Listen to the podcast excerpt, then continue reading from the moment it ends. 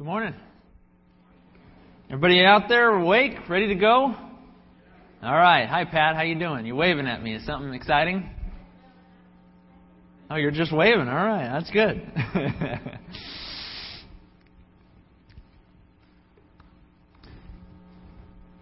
How many of you, uh, it's your job in the house to, uh, to empty the dishwasher? Raise your hand if you are the dishwasher emptier in your home, okay? All right? Now, now, hands, hands down. Now raise your hand if you rarely ever empty the dishwasher at your house. You rarely ever empty the dishwasher at your house. Okay. Now, in my family, uh, at our house, Casey and I, uh, it, I'm not usually the one who empties the dishwasher. Occasionally, I do, and I, I, uh, I, I carry out that duty, but not normally am I the one who empties the dishwasher after it is clean. But on the rare occasions that I do, I find that I'm able to find a place for everything in the dishwasher just where I think it should go. I mean, it's amazing. I, I take all the utensils out and I find great spots throughout the kitchen where they ought to be. I find uh, plastic Tupperware and I open up uh, cabinets and drawers and just stick them here and stick them there and stick them everywhere. And uh, sure enough, later that day, as, uh, as after I've done this this great this great duty to my wife, I, I, I've offered her this gift in emptying the dishwasher. Not something I normally do by and large, a couple hours later, I start getting the uh, the calls from the kitchen. Honey, where did you put the so and so? Where did you put this? Where did you put that? And I say, Oh, well, honey, I put it where it's supposed to go, right? And she's like, No, honey, it doesn't go here. It goes over there with all the other ring a ling ling dings. You know what I mean? And I, and I, and I look at it and I'm like, Well, that doesn't seem like a good spot for it why do I bring this up? I bring this up because for my wife, where the dishes are placed, where the things of the dishwasher are placed into the kitchen cabinets, is a very specific it's, it's, a very specific duty. It's a very specific task. You need to take things, you need to put them in their proper place, right? You need to put them in their proper place. And when they're not in their proper place, it drives my wife nuts. And she, she never wants me to empty the dishwasher because I always seem to find some new place to put something. All things go in their proper place. All things go in their proper place. The title of my message today, part two in our series on Ecclesiastes, the series is entitled Vanity Under the Sun, and part two, all things in their proper place. You see, today, Solomon is going to tell us in Ecclesiastes 2, he's going to show us that when you take things out of the dishwasher, you got to put them in the right spot. When you lay hold of things in life, when you grab hold of pleasure, and you grab hold of money, and you grab hold of work, and you grab hold of wisdom, you've got to use those things in their proper place.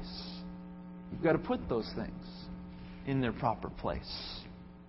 Turn, if you will, to Ecclesiastes chapter 2, and we're going to begin in verse 1. For those of you that weren't with us last week, uh, Ecclesiastes is actually from the Greek word Ecclesiastes, and also then from the Hebrew word Kohelet, meaning preacher or teacher.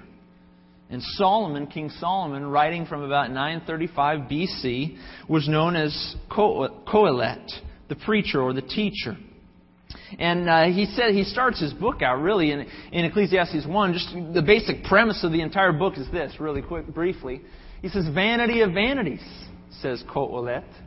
Vanity of vanities, all is vanity. What profit has a man from all his labor in which he toils under the sun? And so this becomes Solomon's thesis throughout the entirety of the book that all of life is vain. But of course, we learned last week that this statement can only be understood in the context of looking at this life only. We talked last week about the horse, the horse's blinders. A horse wears blinders on the sides of their eyes so that they can see where they're going, so that they won't be distracted by the things to the, to the left and to the right. Solomon in Ecclesiastes put blinders on himself. Only they didn't cover the sides of his eyes, they covered the tops of his eyes. And when Solomon looked out He self limited himself for a time. He put these blinders on. He says, okay, I'm going to look at this only. What is under the sun, apart from God, apart from eternity, apart from life beyond the grave. I'm going to look here only. And that's what he concludes that all of that is vanity. All the things under the sun, the toil, the labor, the sweat, all of it is vanity. It's worthless. It's meaningless. Absurd, foolish, like a breath passing by. And so now let's turn to Ecclesiastes chapter 2 as Solomon continues this dialogue looking under the sun. Ecclesiastes chapter 2, verses 1 through 3, he, he proposes a new test of the things of this life. And he said, I said in my heart, Come now, I will test you with mirth. Therefore, enjoy pleasure. But surely this also is vanity. I said of laughter, madness, and of mirth, what does it accomplish? I searched in my heart how to gratify my flesh with wine, while guiding my heart with wisdom, and how to lay hold on folly till I might see what was good for the sons of men to do under heaven all the days of their lives. So we see here, friends, that Solomon, having already proposed multiple tests in, in chapter 1, tests of work and tests of wisdom, now he goes on to other tests of life to find out if there's any meaning to it, to find out if there's any purpose to it. And this test is the test of pleasure. He says, in the wisdom of his heart, he says, I want, I want a life of mirth. That is to say, a life of, of pleasure, of happiness, of festivity. I want a life of mirth. I want to receive pleasure. I want to laugh. I want to drink. I want to lay hold on folly. That is to say, live recklessly or foolishly. Perhaps this kind of life, Solomon thinks, will bring me satisfaction. But really, what's ironic about this test in, at the beginning of chapter 2 is that Solomon gives the results of the test before he even discusses it at length. It's as if Solomon cannot even discuss a pleasure hungry existence without instinctively knowing its deficiencies. He says back in verse 1 this pleasure test was vanity, it was meaningless, it was empty. A life of pleasure and laughter, it's madness, he called it. Solomon concludes, what does it accomplish? What does it accomplish? I want to say very clearly here that Solomon isn't denying the reality of pleasure. He's not denying the reality of it. He knows that exists. What he is denying, however, is not the reality of pleasure, but the lasting significance of it. And go ahead, if you're filling out your outline there, you can write in the blank Solomon isn't denying the reality of the pleasure, he's denying the lasting significance of it. Things are pleasurable in life. Many things are pleasurable in life. We eat, we drink, we, we party, we have fun, we enjoy life. They, these things are pleasurable. Solomon's not denying pleasure. He's simply saying there's, there's no lasting significance to it. When I'm looking with my blinders on and I look at pleasure and pleasure alone, it's fleeting. It's there for 10 seconds and it's gone. It's there for maybe an hour and it's gone. It's there for perhaps a day and then it's gone. And so I ask us the question Are you consumed with finding pleasure? Are you consumed with finding pleasure? Are you consumed with, with feeling good? Maybe it comes by the, the drink of wine. Maybe it comes by self medicating which I think is, is becoming more of a rampant problem in our society today. People taking pills, taking drugs, whether it's over the counter or illegal, just to feel a little bit better that day. Are you seeking pleasure? Are you seeking a good feeling all the time? There's a reason why you need to keep taking another drink. There's a reason why you need to keep taking another pill, and that is because it doesn't last. It doesn't last. And so we should know instinctively that since it doesn't last, pleasure cannot be the ultimate meaning of life. Seeking to feel good cannot be where our existence finds ultimate meaning. No amount of pleasure can offer a man or a woman an enduring kind of satisfaction. The pleasure soon passes. Solomon thinks, well, if pleasure doesn't work, maybe something else will. So let's move on. Another test, verse 4, 4 through 6. He said, I made my works great. I built myself houses. I planted myself vineyards. I made myself gardens and orchards. I planted all kinds of fruit trees in them. I made myself water pools from which to water the growing trees of the grove. Here we have Solomon moving from pleasure to projects, from pleasure to personal accomplishments. Solomon thinks to himself, well, if, if, if the pleasure doesn't work, let's try something else. Let's try, let's try to consume myself with projects, with the latest and greatest project or accomplishment. I think this too is uh, indicative of our society. Um, we measure a man or a woman based on what they do, what they accomplish, uh, the things that they build, the things that they create, the projects that they complete, the great tasks and responsibilities entrusted to them, and that they, that they build up. Solomon's going to conclude soon here that even this, even personal projects and accomplishments, you're not going to find lasting meaning there.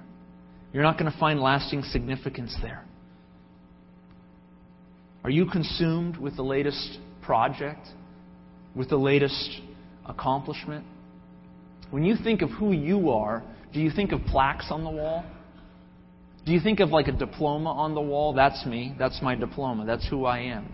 I accomplished that. Do you think of a trophy on your desk? Do you think of something you've made? Do you think I'm worth something because of these things that I can see that I've, that I've accomplished, that I've done? Solomon's going to say to you very clearly it's not about your personal accomplishments. It's not about your personal projects that you've completed. Not pleasure, that passes. Not accomplishments, they fade away. Something more? Verse 7. I acquired male and female servants and had servants born in my house. Yes, I had greater possessions of herds and flocks than all who were in Jerusalem before me. I also gathered for myself silver and gold and the special treasures of kings and of provinces and of the provinces. I acquired male and female singers, the delights of the sons of men, and musical instruments of all kind. Pleasure passes, okay. Accomplishments we'll soon learn here. Solomon's going to say they, they don't mean nothing. They don't mean nothing. You like that?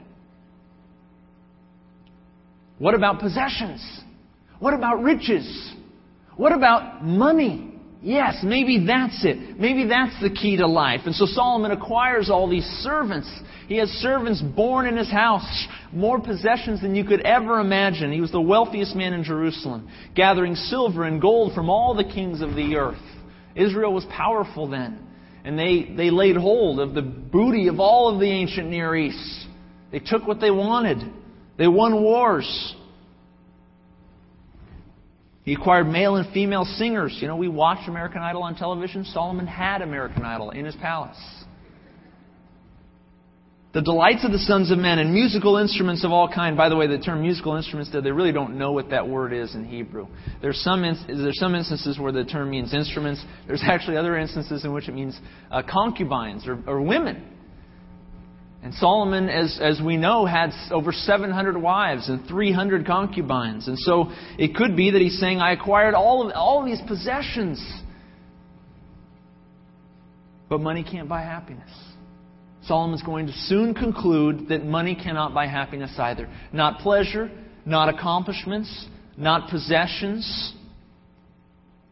One man put it, uh, however, all I want is the chance to prove that money can't buy happiness. Don't know who said that, but that's uh, that's pretty good. We know it doesn't, right? We know instinctively, we know it doesn't. We know money does not buy happiness because we see wealthy people and we recognize that their lives are just in vain. That their lives are a mess, their lives are totally corrupt. And so we know, we know in our hearts that, that money can't buy happiness, but nevertheless we still want to go for it. We still want to try for it. We still want to gain as much as we can just to see if there's any measure of satisfaction in it. Are you consumed with money and possessions? Are you consumed with how much is in your 401k? Are you consumed with having things? Do you buy and buy and buy just to feel a little bit better? Is that your self medication? Shopping? Do you need to have the latest and greatest thing to feel like you're a person of significance? Pleasure passes. Accomplishments, they fade away. Possessions, riches, they all turn to rags. Solomon is spiraling downward toward his conclusion in these three areas. Verse 9. Take a look at verse 9 through 11. He says this So I became great and excelled more than all who were before me in Jerusalem. Also, my wisdom remained with me. Whatever my eyes desired, I did not keep from them. I did not withhold my heart from any pleasure. For my heart rejoiced in all my labor, and this was the reward from all, from all my labor. But then I looked on all the works that my hands had done, and on the labor in which I had toiled, and indeed, all was vanity and grasping for the wind, and there was no profit under the sun.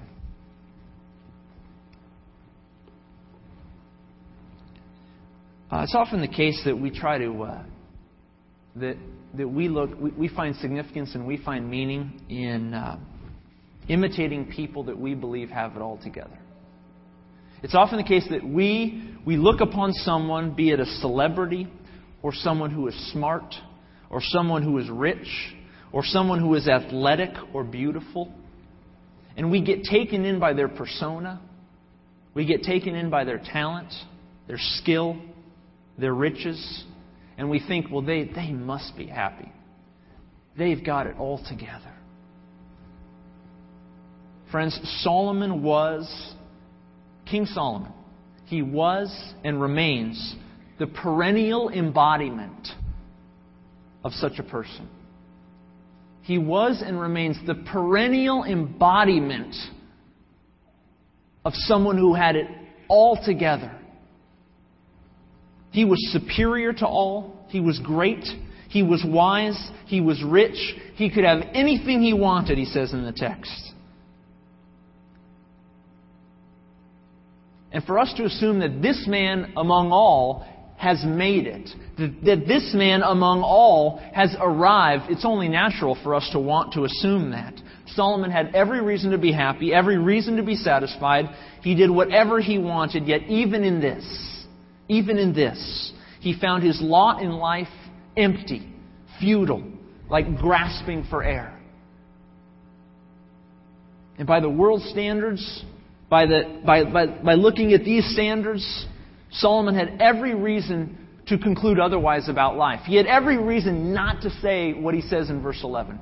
Every reason not to say it. He had every reason to wipe that verse from the pages of Scripture and to say, Yes, in these things I found contentment. Yes, in these things I found satisfaction. Yes, in these things I found total meaning, total purpose. I felt fully alive when I grabbed pleasure, when I grabbed accomplishments, when I grabbed possessions and riches. That's what it's all about. He had every reason to say that in verse 11. But he didn't.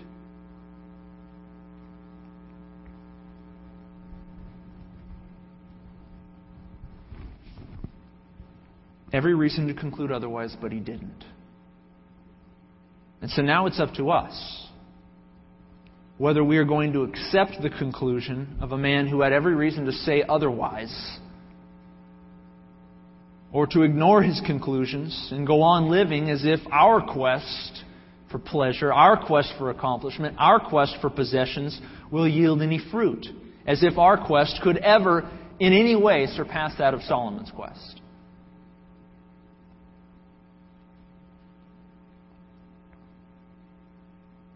And Solomon actually warns us. He says, Hey, don't go down this path. You can't surpass me. Fact, that's exactly what he says in verse 12. Look at verse 12. He says, Then I turned myself to consider wisdom and madness and folly. For what can the man do who succeeds the king? Only what he has already done. He says, Look, I've looked at all avenues here. I've looked at the path of wisdom. I've looked at the path of madness and folly. And by the way, what are you going to do, he says? You who succeed me. You who come after me. What possible path are you going to take that I haven't already treaded down? What new thing are you going to uncover that I have not already found? Solomon says. I'm the wealthiest. I have more possessions, more accomplishments, more pleasure than any of you. What can a man do who succeeds me? Only what he has already done.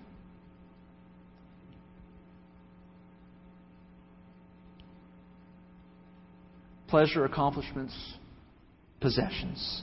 Three things Solomon's discussed thus far. But we're only halfway through this chapter. And now Solomon comes back to chapter 1.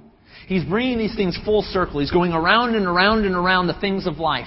In chapter 1, he discussed work and wisdom. And in chapter 2 thus far, he's discussed uh, uh, pleasure and accomplishments and possessions. And now he's going to come back to these two, work and wisdom, from chapter 1. He's going around and around saying, Don't you get it? Don't you get it? Listen carefully to what I'm saying. So now we, we return to the topic of wisdom briefly. Take a look at verse 13.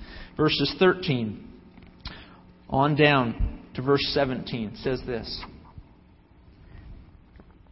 Solomon says, Then I saw that wisdom excels folly, as light excels darkness. The wise man's eyes are in, the, are in his head, but the fool walks in darkness. Yet I myself perceive that this same event happens to them all. And so I said in my heart, As it happens to the fool, it also happens to me. Why was I then more wise? Then I said in my heart, This also is vanity. For there is no more remembrance of the wise than of the fool forever. Since all that now is will be forgotten in the days to come. And how does a wise man die? As the fool. Therefore, I hated life because of the work that was done under the sun, because the work that was done under the sun was distressing to me, for all is vanity and grasping for the wind.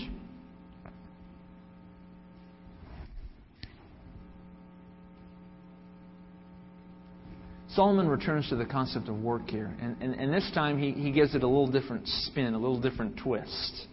I love what he says about this topic. He says, I've worked and I've worked and I've worked. I've labored. I've amassed riches. I've worked hard. And yet, I recognize with my blinders on, as I'm looking at the things of this life under the sun, I recognize that all that I've accomplished, I'm going to leave to someone who I do not know what they will do with it. I have no control over what will happen when I pass from this earth and bestow my heritage, my estate, upon those who come after me. Who knows if they're going to be wise? Who knows if they're going to be a fool? This is vanity, Solomon says. Uh, the Message Bible translates uh, verse 21 in this way. I think it's powerful. He says, What's the point of working your fingers to the bone if you hand over what you've worked for to someone who never lifted a finger for it?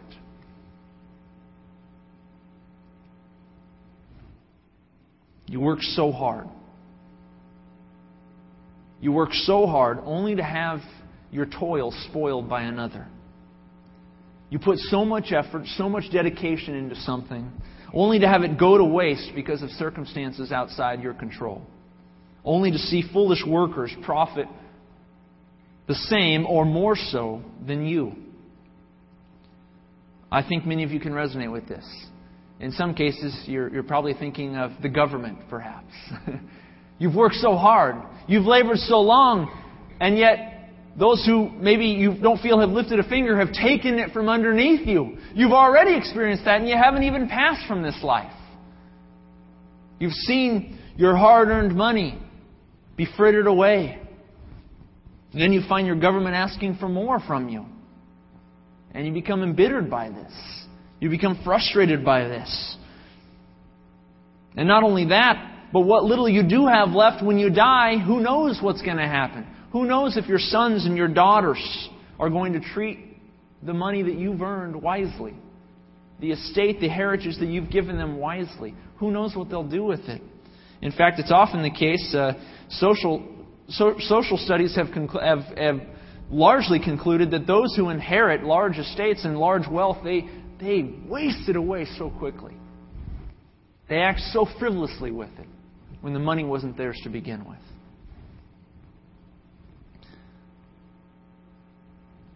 What's the point of working your fingers to the bone if you hand over what you've worked for to someone who never lifted a finger for it?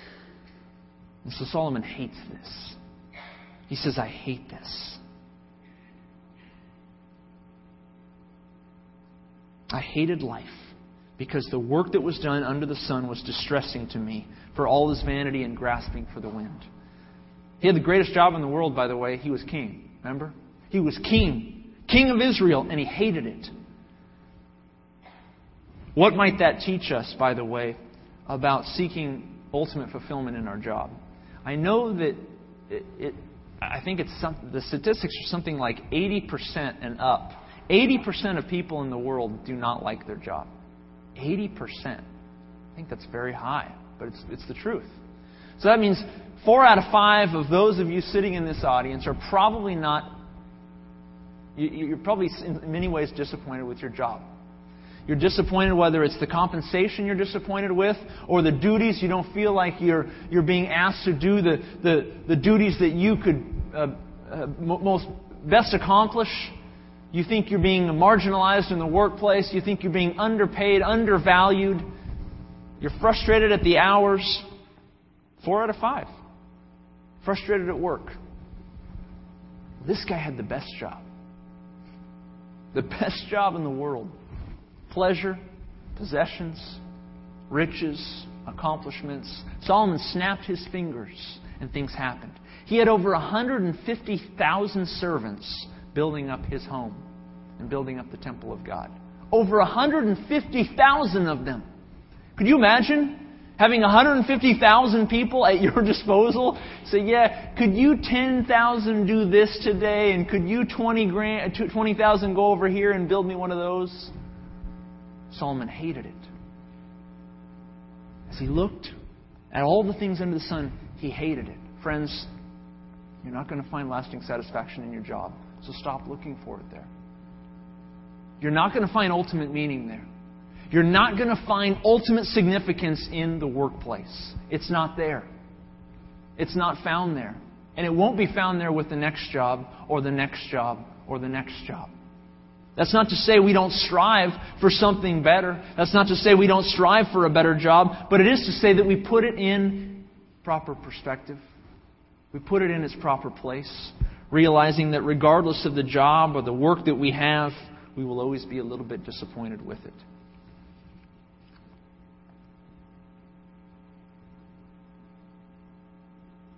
What lasting significance is there, Solomon says? When we pass from this life, we do not take these our work with us, all our hard work and achievements pass on to others, and who knows what they will do with our estate, with our heritage. Who knows what they will do?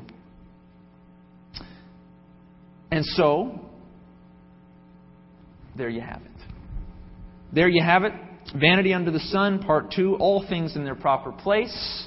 Everything is vain. Life is meaningless. Your pleasurable experiences will pass. Your achievements will go up in smoke. Your possessions and riches will turn to rags. Your wisdom cannot save you from the grave. Your legacy, your estate, all that you've accumulated through hard work and toil will be left to some fool who will putter away with it. Shall we close in prayer? Is that the end, Tom?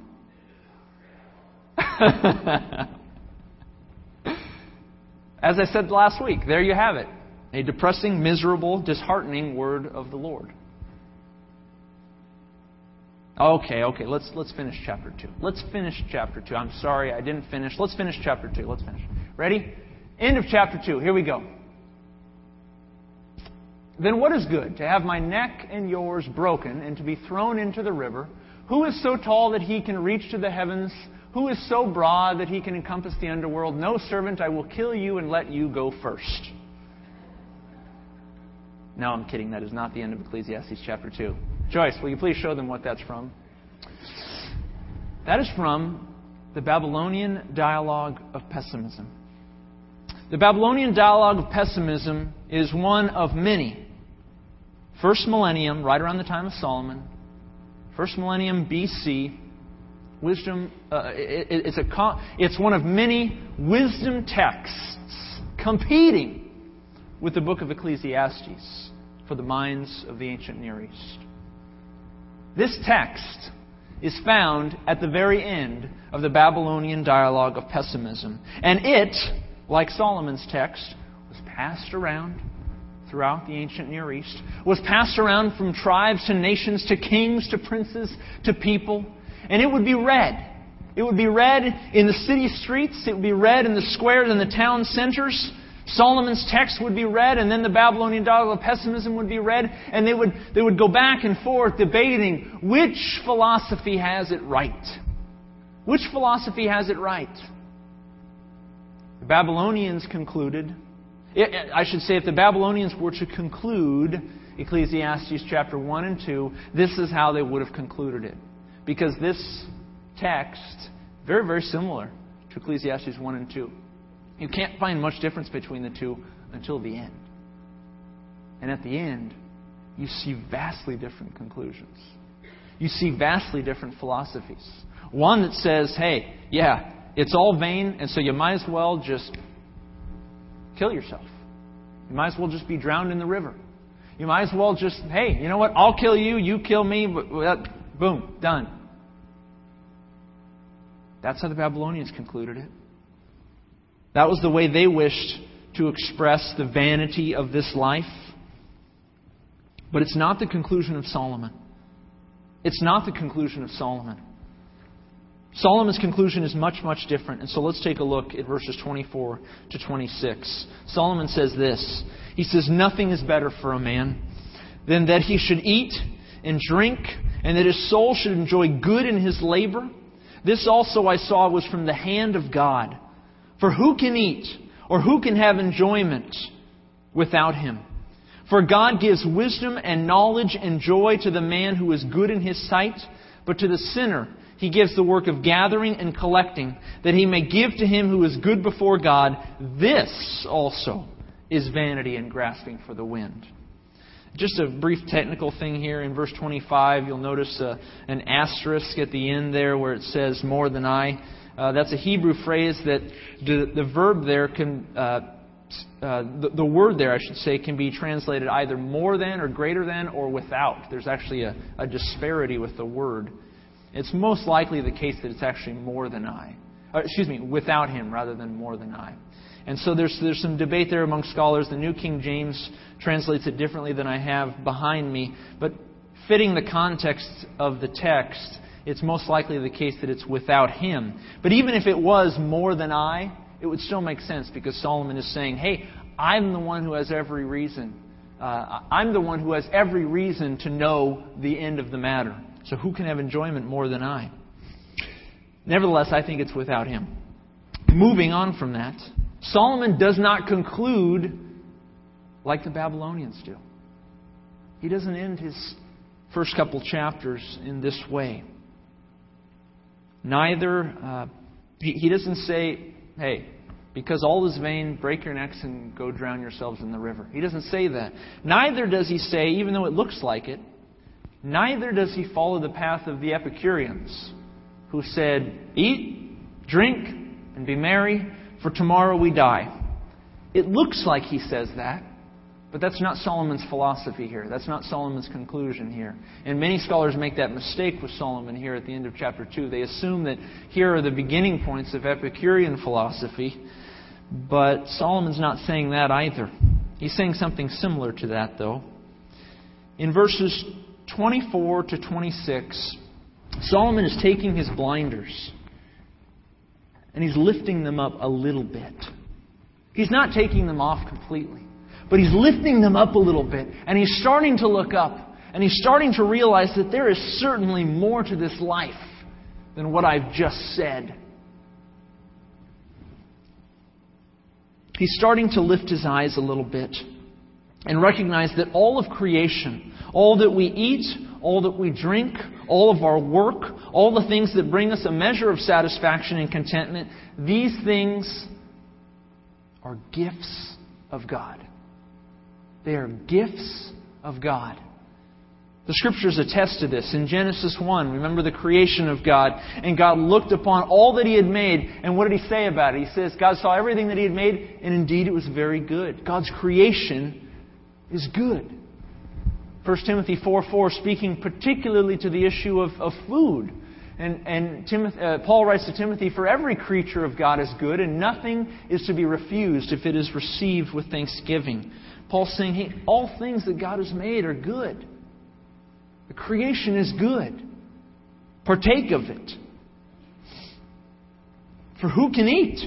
Who can have enjoyment without God? Now, I want to be clear.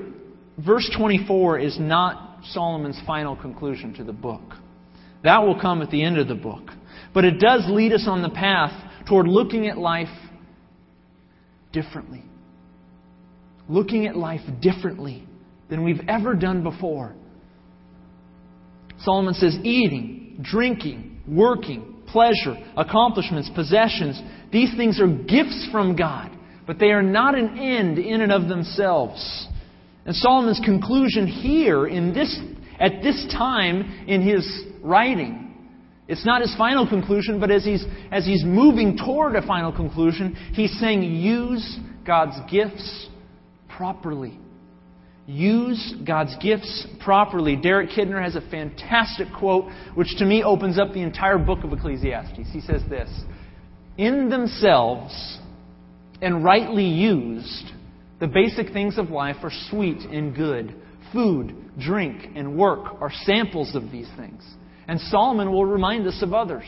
What spoils them, what spoils them, is our hunger to get out of them more than they can give.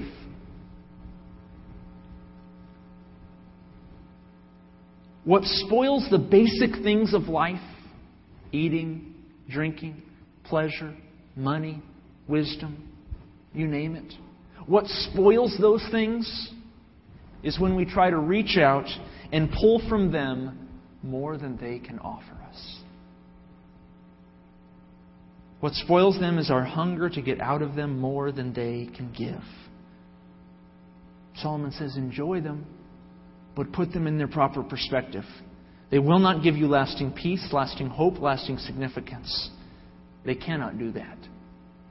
That is why 17th century French philosopher Blaise Pascal said this. He said, There is a God shaped vacuum in the heart of every person, and it can never be filled by any created thing. It can only be filled by God, made known through Jesus Christ. Pascal made a number of uh, uh, turns in his life that may have veered from this path. But nevertheless, he got that right. There's a God shaped vacuum in the heart of every person. Trying to, to suck in some measure of significance, trying to suck in some measure of purpose. Give me meaning. Give me some significance here. But it can never be filled by any created thing, he says. It can only be filled by God, made known through Jesus Christ. And friends, Solomon is beginning to hint here. He's beginning to hint here that there is something going on beyond this physical world that will last beyond the grave. Take a look at verse 26 again. He says this For God gives wisdom and knowledge and joy to a man who is good in his sight. But to the sinner, but to the sinner he gives the work of gathering and collecting, that he may give to him who is good before God. This also is vanity and grasping for the wind. And so we see there in, in blue at the beginning of verse 26, there's a promise. Solomon's hinting here. He's giving us a taste of what is coming, a taste of, of taking off the blinders in full and realizing that there is so much more to this life than what we see under the sun. He hasn't taken them completely off, but he's hinting at it here. He says, For God's going to give wisdom and knowledge and joy to the man who is good in his sight. Blessing is coming both here and hereafter. Blessing is coming to those who live wisely, to, who, to those who live good in God's sight. But then to the contrast. But to the sinner, God gives the work of gathering and collecting that he may give to him who is good before God. Now, the, the last verb there, the last give, that he may give to him who is good before God. In Hebrew, that's a, a qal infinitive construct, which means absolutely nothing to you, but let me explain why it's significant. That verb is significant there. It's a different conjugation of the verb than the other gives in the text. That last give is with respect to ultimate and final purpose. And usually it takes the, it takes the context of future. That is to say, the final statement there that he, the sinner, may give to him who is good before God. The sinner's gathering and collecting. That's the work God has given him to do. He's amassing riches. He's amassing possessions. He's amassing wealth. He's looking under the sun. And Solomon says, he's doing all this that he may ultimately and finally give all that he's gathered, all that he's accumulated to the one who is good before God. You say, that's a really peculiar statement. You know what? We find that statement all over Scripture. I want to show you just two examples. In Job, this is what Job says of the wicked man. He says, Though the wicked man heaps up silver like dust and piles up clothing like clay, he may pile it up, but the just will wear it, and the innocent will divide the silver. And in the Proverbs, Solomon also writes, The wealth of the sinner is stored up for the righteous. Figurative language, no less. But, never, but, but it's proving a point here. We're, bring, we're coming to an ultimate significant point here in verses 24 to 26. So let's return there and look. It says, Hey, the sinner, all the work of gathering and collecting, all the work under the sun, all the hope for significance and meaning, all the riches that you've amassed, the one who doesn't take the blinders off, you're gathering it all for the righteous. All your possessions, all your riches are going to go to those who know of God and His Son, Jesus Christ. You will not take these things with you past the grave. The rewards that you think you're getting are going to pass on to those who know who God is. Solomon concludes this also is vanity and grasping for the wind.